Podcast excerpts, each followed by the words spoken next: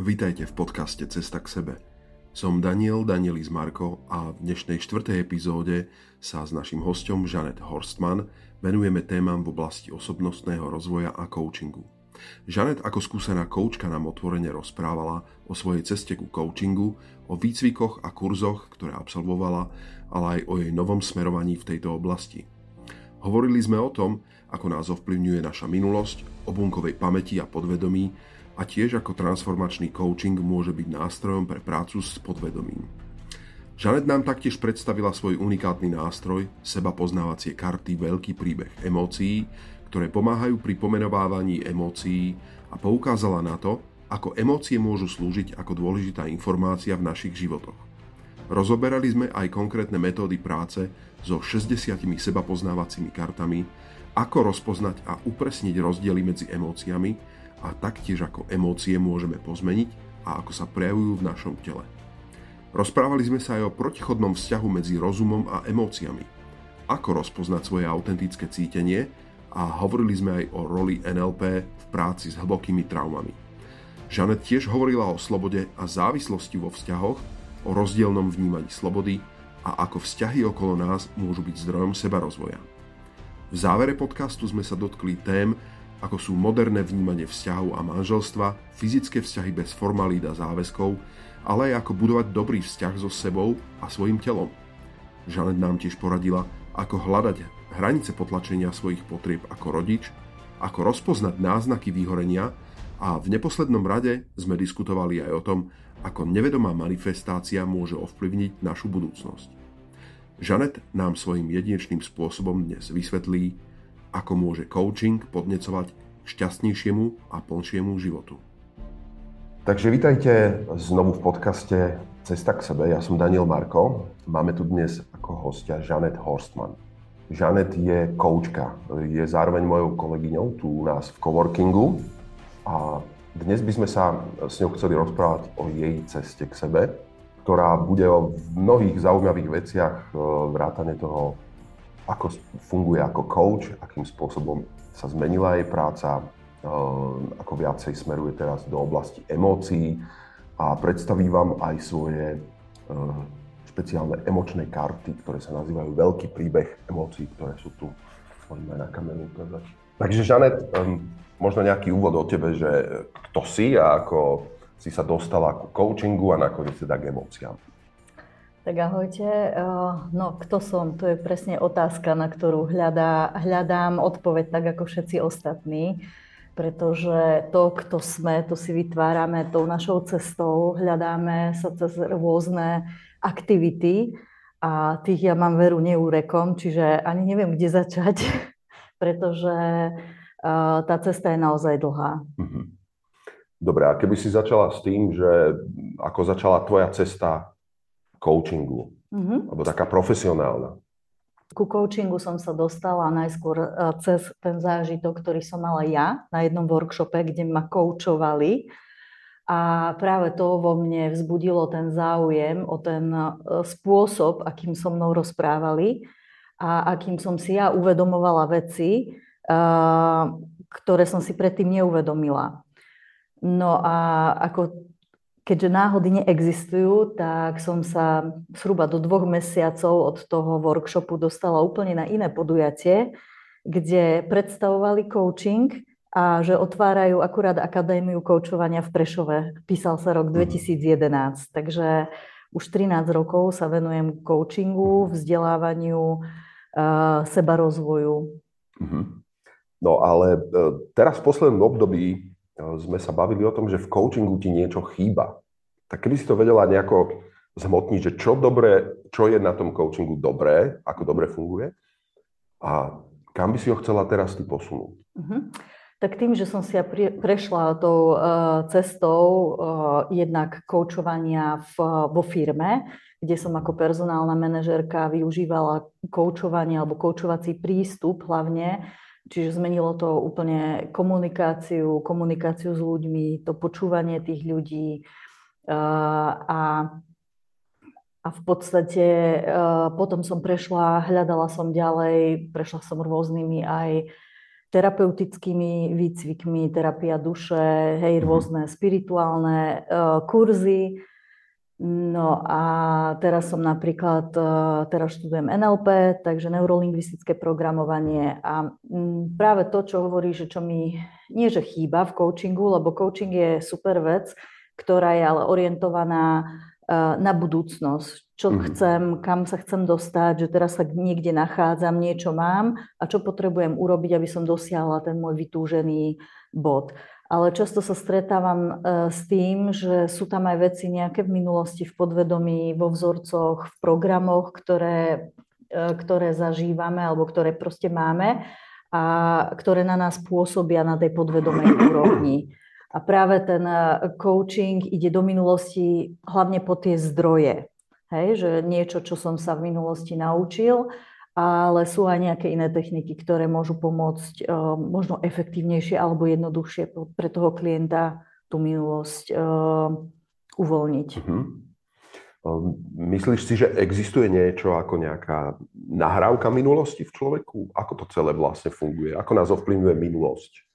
Tak podľa toho, ako uh, ja vnímam tie veci, s ktorými som sa stretla, tak ja hľadám, hľadám tie odpovede, uh, odpovede jednak, jednak v týchto kurzoch spomínaných, v knihách, ale hlavne si to skúšam na sebe. A ja si myslím, že existuje teda nejaká tá bunková pamäť a že tie naše proste vzorce alebo niečo v nás si to pamätá Čiže keď si hovoril, že či je nejaká nahrávka alebo niečo, tak je to podľa mňa v tom našom podvedomí, kde je všetko uložené. Mm-hmm. Takže tam je aj ten rozdiel hej, medzi tým coachingom a medzi možno nejakým emočným prístupom, pod, viacej pracujúcim s podvedomím, že sa vieš dostať aj k tým úrovňam z minulosti alebo k podvedomiu? Uh, tak ono, ono všetky, uh, všetky rôzne typy, či už NLP alebo coaching, uh, pracuje aj s tým podvedomím, pretože aj v rámci coachingu sa dostávame k tým podvedomým veciam. Je, ide o to, že ktorý typ coachingu máme, ale keď pracujeme práve s, s tým transformačným coachingom, tak ten ide presne do toho podvedomia.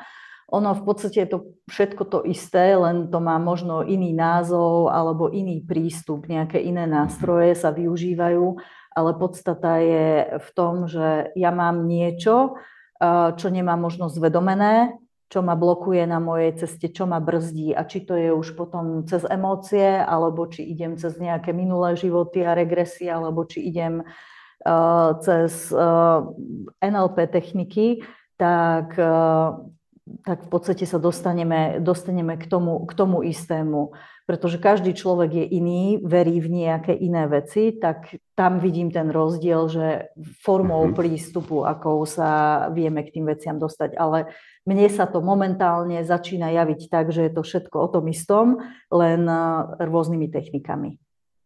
Ty tu máš úžasný nástroj, eh, ktorý si v podstate vytvorila ako ideová autorka hlavne, s názvom Seba poznávacie karty, veľký príbeh emócií. Skús približiť, ako s týmito kartami funguje také bežné sedenie, ako s človekom, keď s ním pracuješ. Uh-huh. Tak uh, väčšinou, uh, väčšinou uh, klienti prichádzajú s tým, že tak každý zažívame, zažívame, máme nejakú emóciu a často sa stretávam s tým, že nevedia klienti ani pomenovať, že čo práve teraz zažívam, akú mm. emóciu, že nevedia ju pomenovať. Keď sa spýta, spýtam, že koľko emócií existuje, Daniel, vieš? Mm-hmm. Koľko by si typoval? Ja mám svoj taký prístup, ja hovorím, že tých základných, hlbinných, ktoré máme v rodine, že ich je 12 možno asi. Mm-hmm. No takých a, vášní. Takých vášní. A uh, podľa, podľa Dana Newbyho eh, z knihy, ktorej som vychádzala aj pri tvorení týchto, týchto emočných kariet, eh, on zadefinoval 256 emócií a ich rôznych príbehov, pretože je to založené na tom, že emócie, emócie, ktoré zažívame v nejakých situáciách, sú len nejaká informácia, ktorá nás k niečomu vedie. Čiže e, emócie majú nejaký zmysel. Preto nie sú ani zlé, ani dobré. Čiže nehovoríme, že negatívne, pozitívne emócie, ale hovoríme tie, ktoré nás brzdia, že napríklad hnev, strach, e, obava, e, frustrácia, že to sú tie emócie, ktoré nás brzdia. Ale keď sa zamyslíme nad tým, že k čomu nás tie emócie vedú, tak sa dokážeme uh, posunúť. No a tie akčné alebo tie hybné emócie, ako je radosť, šťastie, vzrušenie, tak to sú, to sú tie emócie, ktoré nás môžu na tej ceste podporiť. A práve to využívam, využívam v coachingu a e, v tom hľadaní s klientom, že čo je tá emócia, ktorú zažíva v, tých jeho, v tej jeho záťažovej situácii, pretože väčšinou klienti prichádzajú s tým, že majú nejaký problém. Hej? Ja hovorím, že to není problém, je to len výzva, ktorú je potrebné zvládnuť.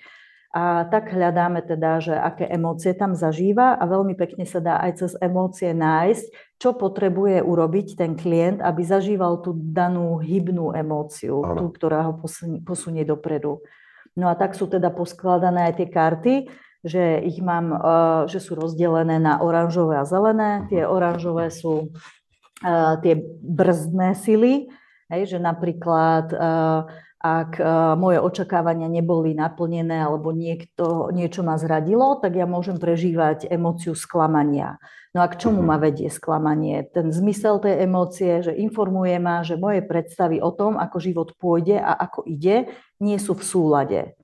Mm. Čiže nie sú v súlade. Čiže ja si len uvedomím, áno, som sklamaná, uh, niečo nie je v súlade tak, ako som si predstavoval, a nesie ma to k nejakému hĺbšiemu uvedomeniu, že OK, možno, že by som nemal mať očakávania, mal by som si stanoviť reálne ciele, alebo uh, tam nájdem ešte nejakú inú emóciu, ktorú, mm-hmm. ktorú často za tým máme skrytú ešte hlbšie. Ty si vyberáš ako klient jednu kartu, alebo prejdeš ich všetky a snažíš sa z nich niečo hľadať? To je, e, sú rôzne aktivity, ktoré s týmito kartami je možné robiť. Či už intuitívne si hmm. vyberie klient, alebo si vyberie podľa obrázkov, ktoré práve k nemu najviac prihovárajú a ktoré, sa, hmm. ktoré pociťuje, že aha, takto sa teraz momentálne cítim alebo si na druhej strane teda prečíta, že uh, aké emócie existujú a môže si pozrieť, že či práve tá emócia alebo tie situácie, ktoré sú na tých kartičkách napísané, či to zažíva.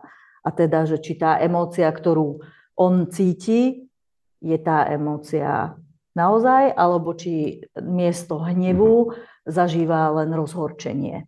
Hej, lebo tam napríklad rozdiel mm-hmm. medzi hnevom a rozhorčením, tam tie e, sú veľmi malé nuancy a rozdiely mm-hmm. medzi tými emóciami. Však jasné, keď ich máme toľko veľa, my mm-hmm. máme spracovaných 60 kariet, no a že keď povieme hnev, hnev chce udržať staros, spravodlivosť na svete, že tam ide o to, o to celkové, hnevá ma niečo.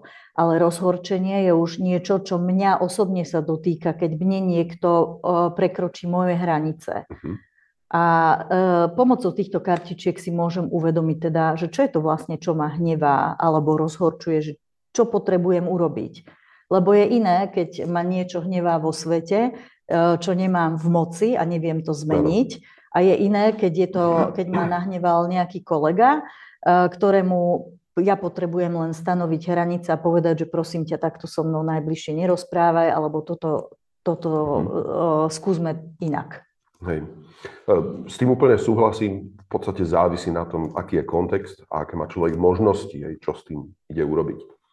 Vedela by si povedať niečo, čo ty osobne si sama pochopila, alebo čím ťa obohatili tie karty? Nejaký príklad. Tak e, práve tento príklad, aj ten hnev a rozhorčenie, e, je môj osobný príklad, kedy som si ja uvedomila vlastne cez ten zmysel e, tej emócie, že čo vlastne prežívam. Že vôbec nejde ako o hnev nejaký, že nehnevám sa na nejakého človeka, ale len som vnútorne rozhorčená, pretože hej, ja som si neustála svoje hranice.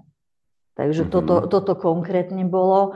No a e, také osobné, že častokrát e, sa mi stane, že mám zlú náladu, že neviem, čo sa deje, že cítim sa nejako, nejako a neviem ako, tak práve, práve pomocou kariet, ktoré keď si vyťahnem intuitívne, e, tak e, mi to ukáže tú emóciu a potom nájdem aj to riešenie, čiže keď si potom vyťahnem zelenú kartu, že ktorú, ktorá emócia by mi pomohla, no. Tak si uh, viem, viem veľmi rýchlo ako keby zmeniť tú emóciu, ktorú uh, pociťujem uh na niečo iné.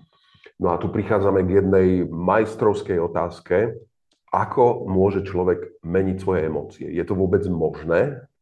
Niekde vo vnútri povedať si, že teraz sa hnevám a nejaký vypínačom to vypnem, alebo zmením to, že z hnevu to bude iba rozhorčenie napríklad. Mm-hmm.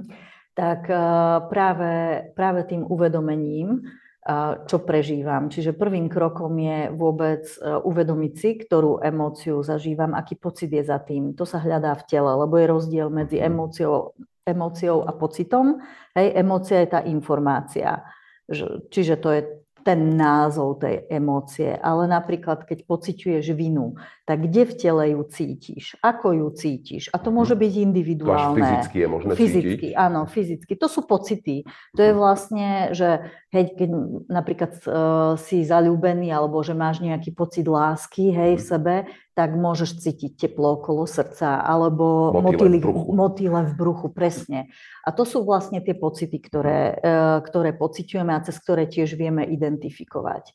No a e, keďže, keďže tie naše emócie sú prepojené s myšlienkami, ono teraz, keď skočím do témy myšlienok, my mm-hmm. máme denne 25 tisíc myšlienok. Hej, že proste mhm. v, nám myslou prebehne neskutočné množstvo uh, myšlienok. Uh, to si predstavte ako keby taký chmíriaci sa uh, také mravenisko.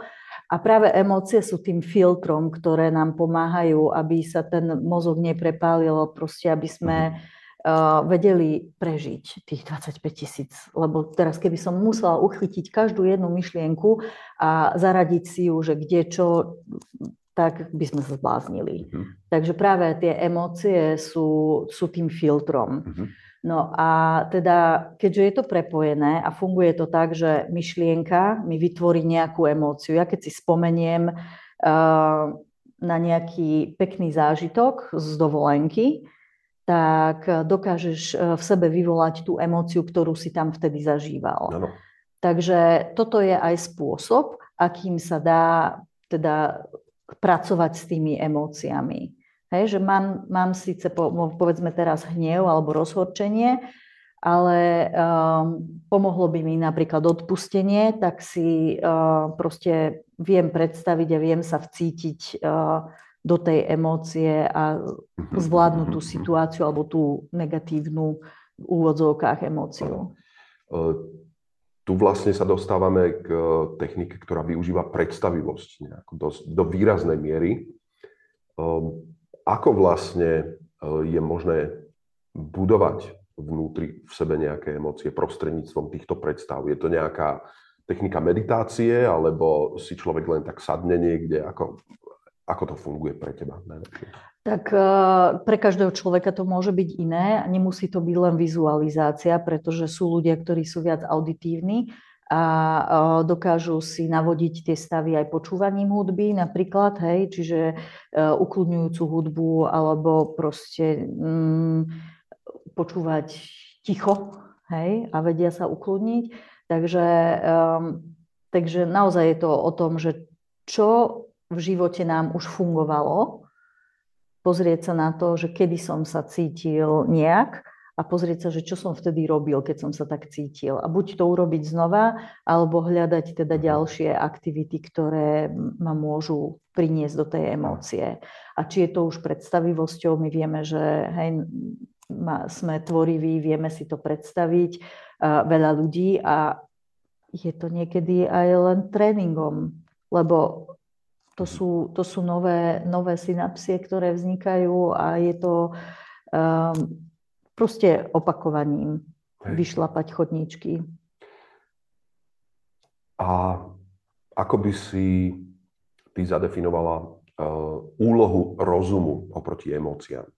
Emócie si spomínala, že je dôležité nejako rozpoznávať počas toho bežného bdelého dňa, že máme tam 25 tisíc rôznych myšlienok čo s nimi tie emócie vlastne majú robiť? Na čo nám slúžia? Alebo... Tak tie emócie, emócie nám ukazujú teda, ako sa cítime a ten rozum, uh, rozum to vie pomenovať, hej, že aha, teraz sa takto cítim alebo pochopiť to. Čiže oni sú tam prepojené. Neviem, čo konkrétne je vlastne... Čo ak sú v protiklade? V protiklade. Často sa hovorí, hej, že uh-huh. sú v protiklade rozum a cit. Hej, že uh-huh. srdcom sa riadiť alebo rozumom. Uh-huh. Ja, čiže myslíš také, že keď uh, sa rozhoduješ pri niečom a uh, rozum ti hovorí analytika takto a srdce ti hovorí uh, inak tak to je tiež dôležité preskúmať, že čo tam je. Toto už by som zase riešila koučovsky uh-huh. a pozrela sa na to, že čo chce ten klient dosiahnuť, a aký je ten cieľ, čo má za tým a podľa toho. Uh-huh. No a práve to je pre mňa zaujímavé a dlhodobo to poznávam, že nakoľko si ľudia určujú ciele E, rozumom, že sú v podstate nejako implantované buď nejakým programom alebo niekým druhým, nejakou požiadavkou systému alebo nejakej kultúry. A nakoľko sú ľudia schopní rozoznať e, autenticky svoje emócie, že toto je naozaj to, čo cítim a tým sa nechávam viesť. E, ktorý z týchto prístupov a kvôli čomu je podľa teba lepšie a kedy použiť? Tak ja som stále za zlatú strednú cestu, Takže určite je to v spolupráci a práve, e, práve podľa mňa podstatné je to nájsť ten súlad, tú rovnováhu. Nenadarmo sme teraz v tom osmičkovom roku, ktorý je tým rokom rovnováhy, tej, toho, tá osmička sa pretína v strede a my práve tú odpoveď nájdeme niekde v strede a e, dojsť, dojsť vlastne k tomu, k tomu riešeniu, ktoré je pre nás e, to najvhodnejšie, ale brať aj to, čo je predo mnou, aj to, čo je za mnou, hľadať práve tie programy a tie obmedzenia, ktoré nás, e, ktoré nás vlastne brzdia na tej našej ceste.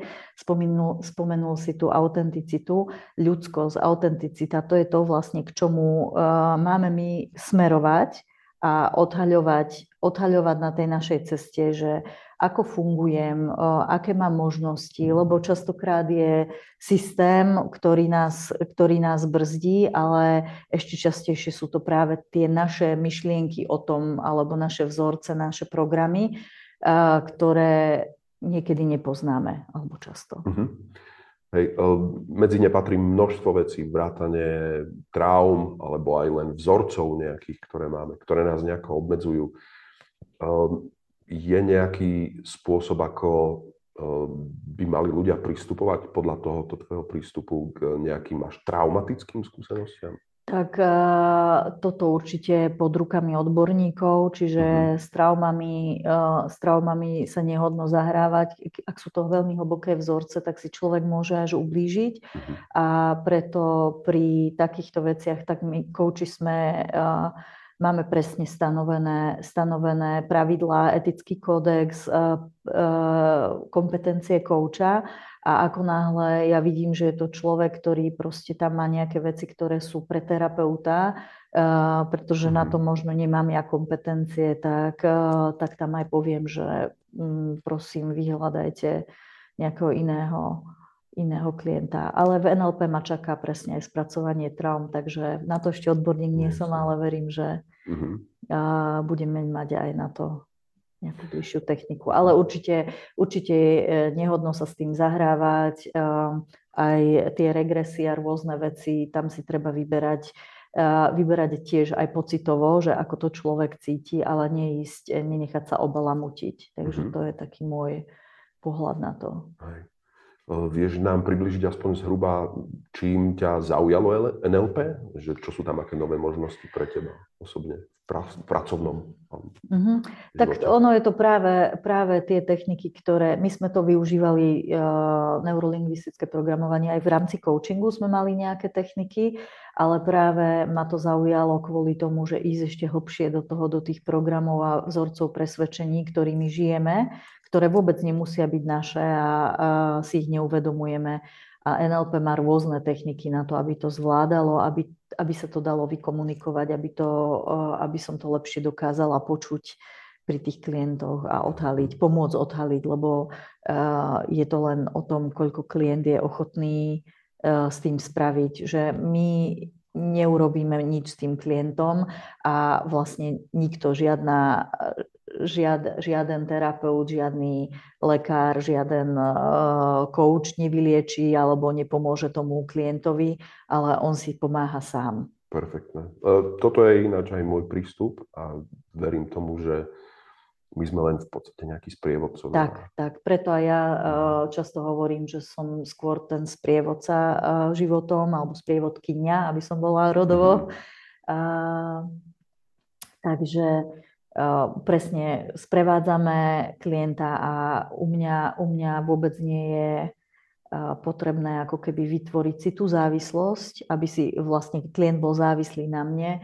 My stále hovoríme, že my učíme klienta nachytať si ryby a nie chováme ho. Áno. Alebo upiec chleba. Dobre, to mi znie akože veľmi užitočné pre každého človeka si budovať tú nezávislosť.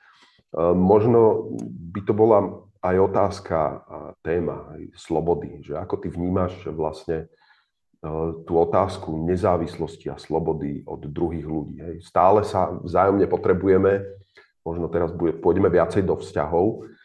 Ako vlastne fungovať v dnešnom svete, keď e, sa všetci tvária, že sa stávajú viacej slobodní, nezávislí, zároveň tu máme potrebu lásky, máme tu potrebu byť v kontakte s druhými ľuďmi. Ako toto celé dokopy môžeme pospájať?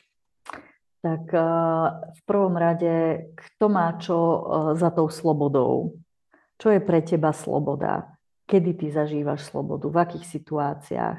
Ľudia si často neuvedomujú a to je presne aj to, čo som týmito kartičkami chcela povedať, že neviem, akú emóciu zažívam, čo za tým mám. Sú to konštrukty, ktoré my sme prebrali z nejakých um, minulých vecí a uh, Jeden môže za slobodu považovať to, že eh, robí živnostníka alebo proste nie je zamestnancom. Druhý môže považovať za slobodu dostatok finančných prostriedkov. Ďalší má slobodu, že ho manžel doma nedrží alebo manželka, že môže ísť eh, niekam. Takže vždy ide o to, že kto si pod tým pojmom eh, čo, čo tam má. A a vlastne vzťahy a proste tá komunita, respektíve vzťahy, keď ostanem len pri tých vzťahoch, my žijeme v tomto svete a učíme sa cez tie, cez, práve cez tie naše vzťahy a to nás ďalej posúva. Takže pre mňa je veľmi dôležité tí, tí ľudia okolo mňa, cez ktorých ja vnímam seba, a dokážem pracovať na svojom rozvoji. Hej, lebo um, určite túto tému zrkadiel, teória zrkadiel, zrkadlenia, že to poznáš tiež, že keď sa ma niečo dotýka, že mám nejaký konflikt, tak uh, to poukazuje hlavne na niečo vo mne. Hej, že nie je to konflikt o niečom alebo mhm. o tom človeku, ale je to práve o mne. A toto je podľa mňa tá podstata, čo sa my potrebujeme naučiť, aby sme nehľadali uh, vyníka vonka a aby sme sa pozreli na to, na čo nám to poukazuje. A hlavnou témou je proste neviniť seba. Takže tá sebaláska a nezávislosť e, pre mňa znamená e, nájsť tú sebalásku, nebyť závislým na druhých ľuďoch, ale žiť v, tej, v tom súlade alebo v tej komunite, ale z toho pohľadu, že posúvam ma to ďalej a posúvam sa cez, tú, cez tie vzťahy. Spýtal by som sa, že ako podľa teba vyzerá e, zdravý vzťah ale to sa musím zároveň spýtať aj, že ako rozpoznať vlastne vzťah, ktorý je toxický. O tom sa teraz veľa hovorí, že či si to človek nejako môže rozpoznať, lebo často sú to aj možno vzorce, ktoré sa ľuďom opakujú často počas života, vstupujú do rovnakých problémov, majú pocit, že stále žijú s veľmi podobnými partnermi a akým spôsobom rozoznať, že ten vzťah je toxický, že toho človeka neobohacuje cez emócie? Že zdravý. Cez emócie? No. tak ja, ja, keď som hovorila, že vlastne tie emócie sú našim, našim ako keby tým aj navigátorom a, a keď zažívame a, prevažne nejaké tie ťažšie emócie, tak tie môžu byť práve tým navigátorom toho, že nie som spokojná, som frustrovaná vo vzťahu, chýba mi láska, proste toto, toto je ako keby taký prvý, prvý krok, kedy si môžem uvedomiť, že niečo v tom vzťahu nie je v poriadku.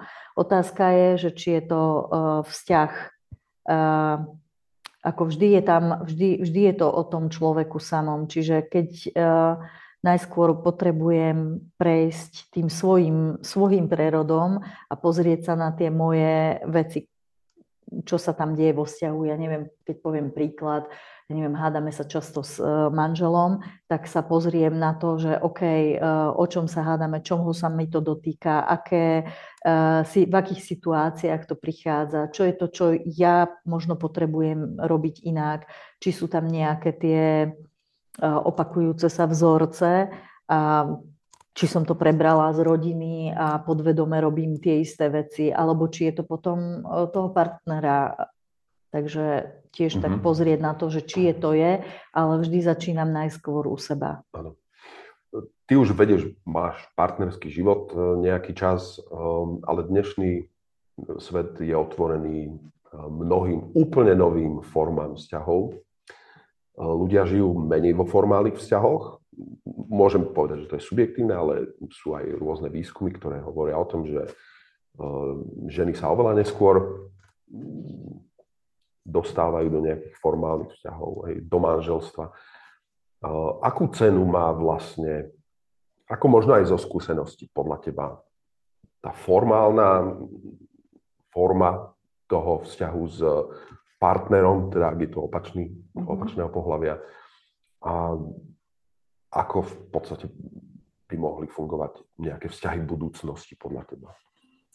No, toto je dobrá otázka, že ako by to mohlo v budúcnosti. Nie som, nemám túto čarovnú gulu, ale ja si myslím, že tým, ako sa ľudstvo vyvíja a zvedomuje si čím ďalej, tým viac samých seba a to, prečo sme tu, čo robíme, čo je našim poslaním, tak si myslím, že aj práve cez tie, cez tie vzťahy, vzťahy sa učíme a môže byť, že tým, keď skúšajú, že nie sú stabilne pri jednom partnerovi ľudia, ale že tie vzťahy sú ako vravia pri mladých tekuté, že raz som s tým, raz som s tým, tak ak to pojmu z toho pohľadu, že učím sa cez tie vzťahy a rastiem, tak to môže byť užitočné, ale e, tiež to je len podľa mňa len nejaká prechodná fáza a tým, tou budúcnosťou je uh, nájsť partnera, ktorým si budeme rozumieť aj bez toho, aby sme si niečo povedali.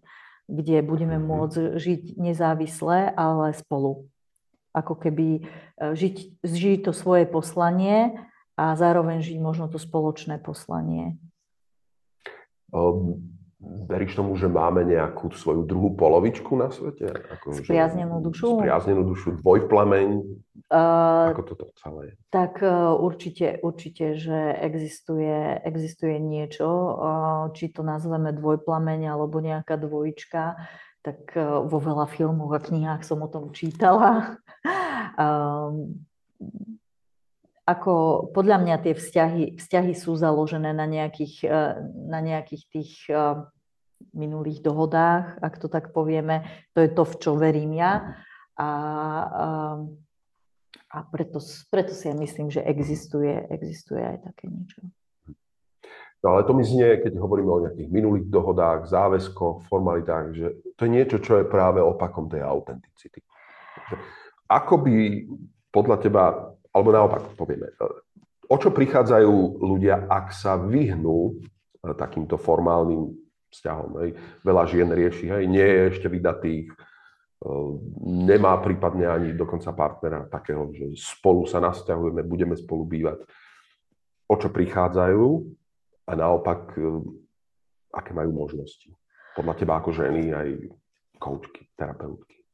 Tak eh, ako ja si myslím, že to je na každého, každého ako keby rozhodnutím cesty, či si idem vyskúšať nejaký formálny vzťah mm-hmm. alebo neidem tie formálne vzťahy u nás hlavne z toho historického hľadiska, že e, rodina, sobáš, deti a tak ďalej, že to nás tiež ovplyvňuje. a že je to, je to forma tých programov, ktoré si berieme z minulosti. A, ale neviem, neviem ako keby momentálne povedať, že či, čo je lepšie, alebo čo, ako to má byť.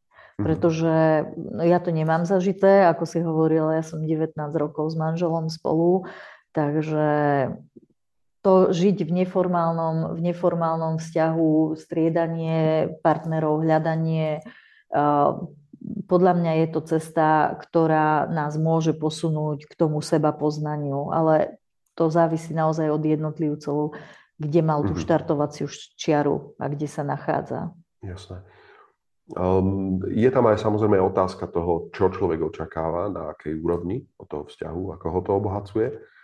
Ale teraz zájdem možno do otázky možno viacej telesnej, fyzickej. Pre mnohých ľudí je ten vzťah Eh, na úrovni toho, že eh, ho to obohacuje, či už ako v sexuálnom živote, alebo fyzicky má, má potrebu byť s niekým iba.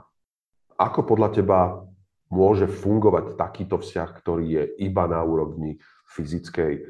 Ľudia sa snažia akoby vytesniť od toho, z toho nejaký záväzok, nejaké formality, eh, nejaké spolunažívanie v nejakom hĺbšom záväzku a povedzme fungujú len v nejakom vzťahu fyzickom. Tak uh, každý má nejakú, nejaké, ako som povedala, že začína niekam, niekde s tým seba poznaním. Otázka je, uh, čo mu to prináša, hej, uh, kvôli čomu to potrebuje, či tam má nejakú závislosť, ktorú potrebuje si on uspokojiť, um, alebo čo za tým je. Vieš, toto je taká otázka, že ťažko, uh-huh. ťažko na ňu odpovedať, pretože ja si myslím, že kým my sa nenaučíme byť spokojní sami so sebou eh, a naozaj mať tú skutočnú sebalásku, že sme tá duša voľná, ktorá môže eh, robiť čo, nie že robiť, ale že proste naplňať, naplňať tú svoju cestu alebo spoznávať sa, tak eh, je to na človeku, že akou formou to robí a či si to vôbec uvedomuje, že čo tým robí alebo nerobí. Uh-huh.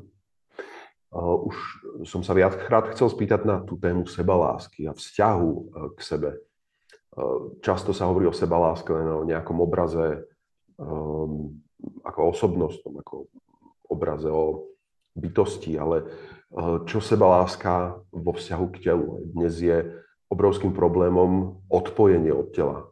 Je to jedna z vecí, ktoré som našiel si tiež ako v mm-hmm. mojich prieskumoch že je považované za veľký problém, že ľudia sa cítia, a obzvlášť ženy, kde som ja tiež e, sa zameral v tej poslednej knihe, že nemajú spojenie sami so seba, so svojím telom.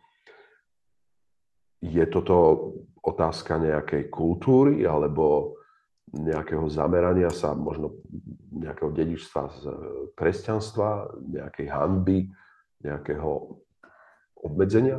Tak určite, určite to vychádza z výchovy, hej, z výchovy z toho, v akej rodine som vyrastal, čo som videl, čo bolo normálne, ako to bolo komunikované so mnou, či je to niečo také, že nechytaj sa, hej, keď sme boli malí, mm. koľkokrát nám povedali, to sa neslúši, to sa nepatrí. Takže to je presne tie nejaké vzorce, ktoré máme vo vnútri. A um, a to je, to je podľa, mňa, podľa mňa ako keby základom odhaliť, uh, odhaliť práve to, čo nás brzdí k tomu, aby, aby sme sa uh, prijali taký, hej, lebo väčšinou je to o, o, o tom prijatí, že sa nedokážeme prijať, som príliš tučná, som príliš neviem čo, mm. mám veľký nos, mám veľký zadok, veľké brucho a uh, máme tendenciu porovnávať sa. Hej, teraz s rastúcimi sociálnymi médiami tlak spoločnosti na krásu, na vonkajšie veci, tak tí ľudia majú viac tendenciu eh, práve opačnú, nie k tej lásky, ale k tomu seba hejtu, ako sa mhm. vraví.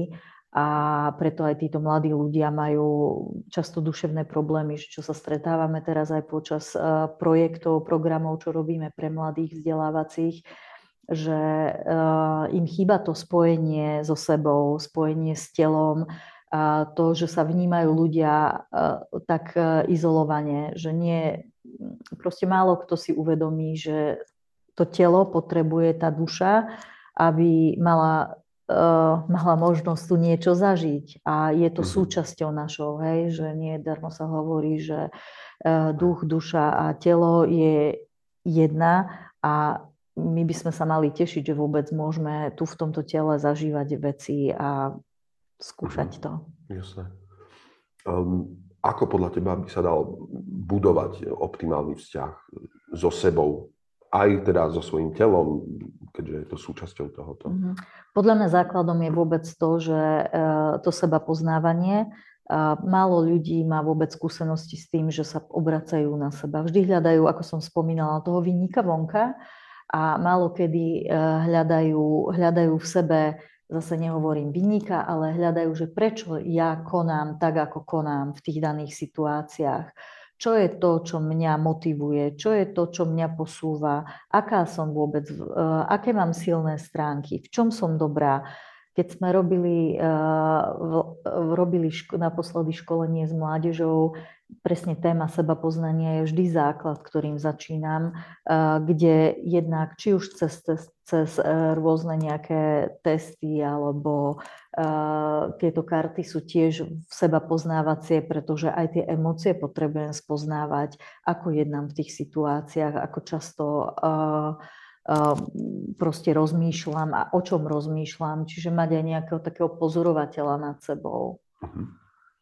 No ale Môžeme sa dostať do situácie, kedy nám okolie, možno priatelia, spoločnosť povie, že sa príliš sebou zaoberáme. Stáva sa to v našej kultúre, špeciálne čím viac na východ, je nie je úplne zvyčajné aj povedať si, že akceptujem sám seba, milujem sám seba dokonca, aj keď mm. to prikázanie Miluj seba Miluj ako blížneho svojho blížneho ako seba ako samého. Sa... Už tam je predzvesť toho, že seba by som mal milovať najviac, to si ľudia neuvedomujú.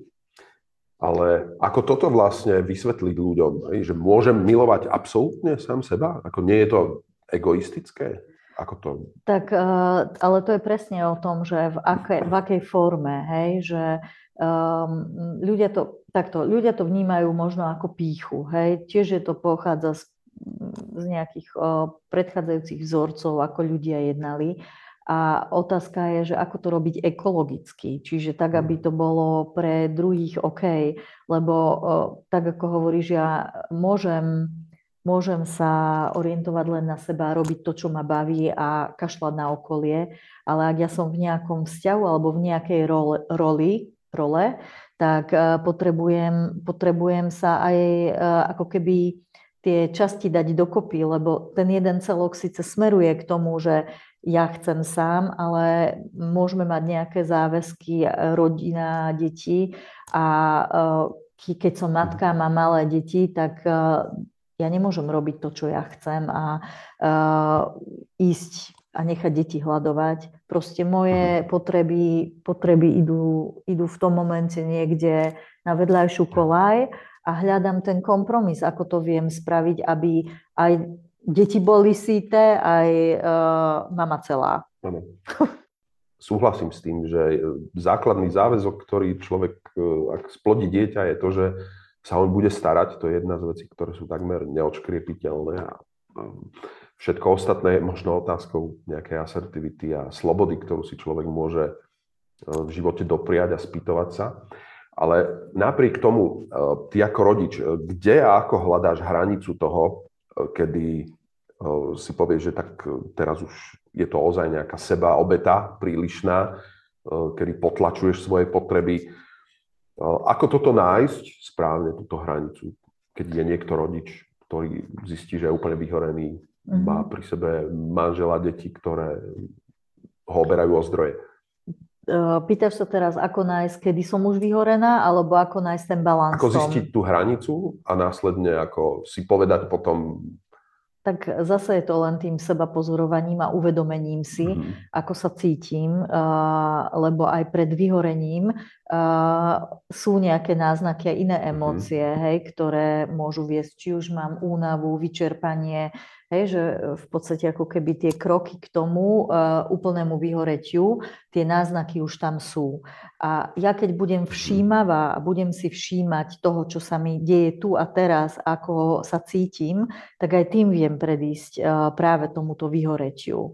Pretože keď viem, že prekračujem teraz už moju hranicu, aj vyčerpanie hovorí o tom, že už som energeticky prekročil ako keby tú moju Eh, moju hranicu, tak potrebujem oddych. A teda tam potom musím hľadať, eh, ako, ako viem k tomu oddychu eh, dospieť. Mám manžela, ktorý mi vie pomôcť a vie ma zastúpiť, alebo starých rodičov, alebo ako inak to viem vyriešiť. Pretože viem, ak budem pokračovať, tak to skončí zle.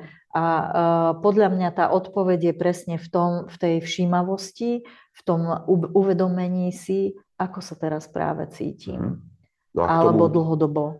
Hej, k tomu by mali vedieť poslúžiť vlastne aj tieto, aj tieto karty, kartičky, veľký no. príbeh emócií. A, to znamená, ja by som si vedel skutočne zadefinovať nejaký súbor emócií, ktoré by, e, ktoré by to boli napríklad emócie, ktoré by mi povedali, že teraz ako manžel alebo ako manželka, teraz sa zastav, že ide do tuhého, že už je to zlé tak uh, môže to byť individuálne, samozrejme záleží od situácie, ale tak ako som spomínala, únava, vyčerpanie, frustrácia, uh, hnev, rozhorčenie, to sú všetko emócie, ktoré môžeš zažívať, ktoré poukazujú na to, že niečo nie je v poriadku. Čiže proste hoci ktorá emócia, ktorá uh, sa necíti dobre, tak je ukazovateľom toho, že niečo nie je v poriadku v tvojej mhm. duši, pretože emócie sú len jazykom duše. Čiže to je to, ako s tebou tvoja duša vie komunikovať. A ty, keď si budeš všímať tie tvoje emócie, že aké zažívaš, ja odporúčam mojim klientom viesť si emočný denník. Naozaj sa e, niekoľkokrát denne zastaviť a možno zapísať si, ako sa práve cítim. Hej? A akú emóciu zažívam a čo ak nezažívaš žiadnu, že má absenciu emócií? Niekto povie, že, že už nič necítim.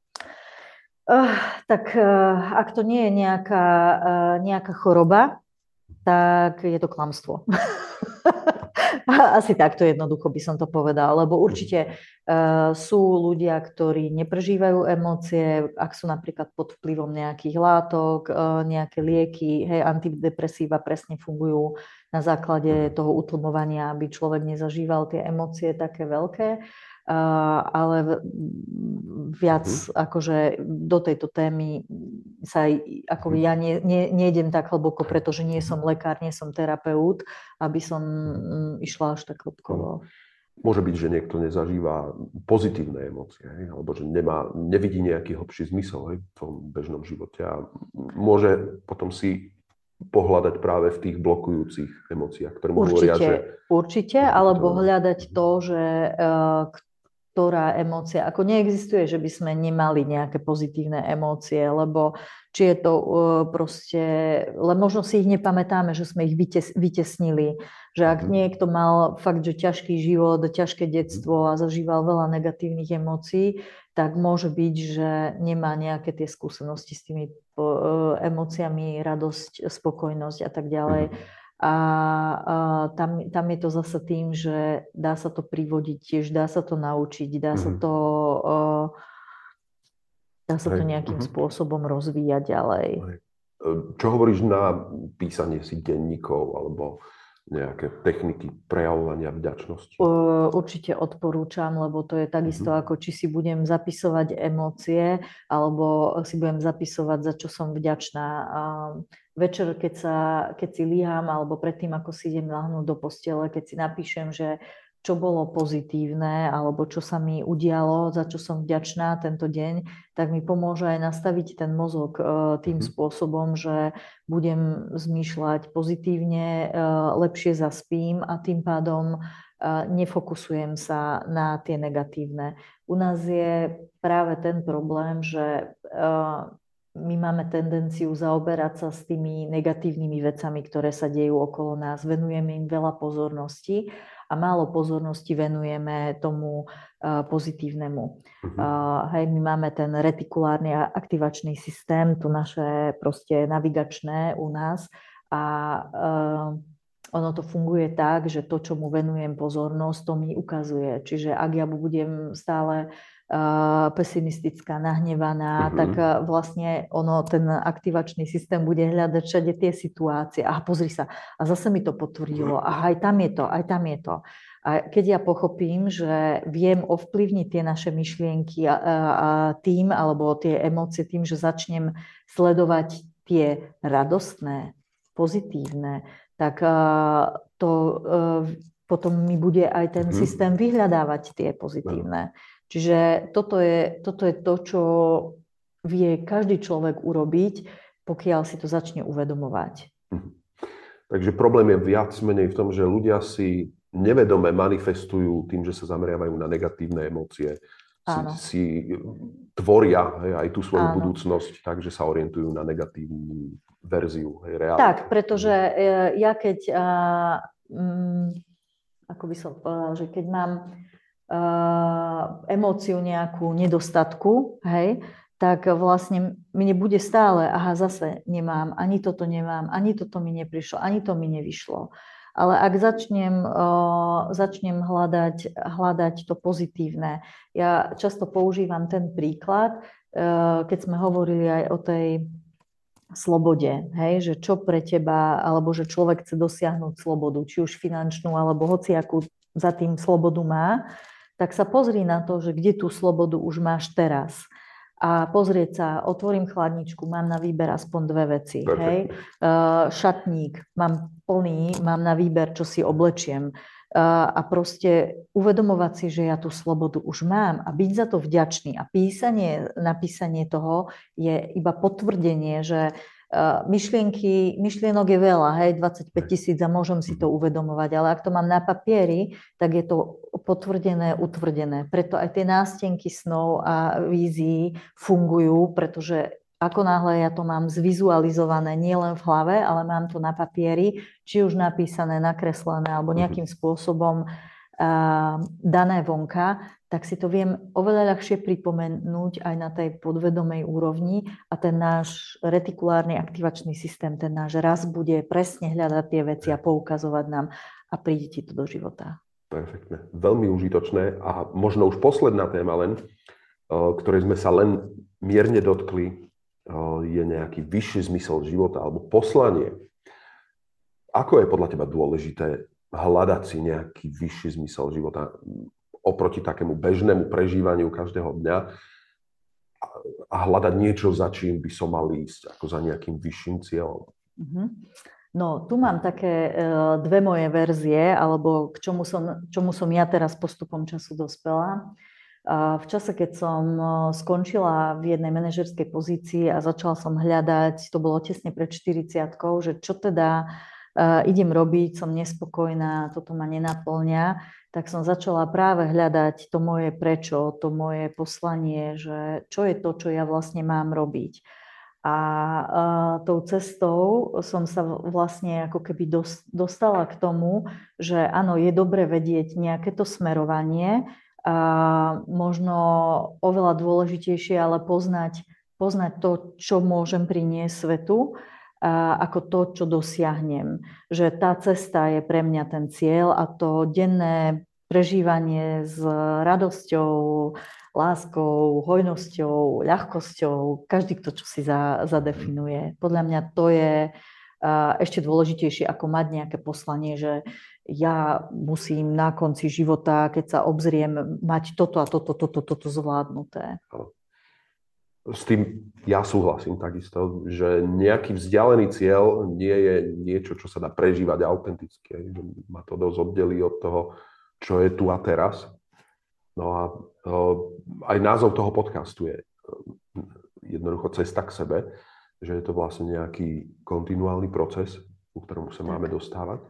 No a keby si teraz ty ešte zhrnula nejakú svoju krásnu víziu, pozitívnu, na akej si teraz ceste. Aby sme to vedeli sledovať aj v tých nasledujúcich mm-hmm. ďalších našich stretnutiach, možno o mesiac, že kam a či si sa niekam posúvala? Tak uh, tou cestou mojou, ako som už spomínala, hej, že tiež sa hľadám, uh, kto som, skúšam sa v rôznych tých rolách. Uh, Podarilo sa mi teda vybudovať občianske združenie podnikavci Novohradu s coworkingom, kde sa venujeme mládeži, v čom vidím zmysel, pretože práve to, o čom sme sa celý podcast rozprávali, to seba poznanie je ako keby veľmi dôležité a základom na e, tej ceste každého človeka. Takže to je to, čo ja ako keby ďalej budujem a možno sa trošku teraz viac e, venovať tomu uh, mojemu, čo ja cítim, že sprevádzanie ľudí a podnieťovanie ich, aby žili šťastný, radostný, naplnený život, že to je niečo, čo je moja cesta. A či to už budem robiť formou ponúkania prenajmu v coworkingu a priestoru pre ľudí, ktorí sa môžu seba realizovať, alebo to budem robiť cez emočný coaching alebo lektorovanie, to je tiež len proste súčasťou tej cesty. Takže ja ti len na záver zaprajem, aby sa ti na tej ceste k sebe, k, svojim, k svojmu naplnenému, neustále plynúcemu, krásnemu životu, aby sa ti dobre darilo. A dúfam, že sa stretneme ešte raz, minimálne no, následujúce stretnutia budeme vedieť e, sa pozrieť, ako sa ti darilo na mhm. celej tejto tvojej ceste, ako sa posúvaš a čo je nové, čo je zaujímavé, čím by si sa podelila. Dobre, ďakujem veľmi pekne za rozhovor. Takisto ďakujem. Do počutia. Do počutia.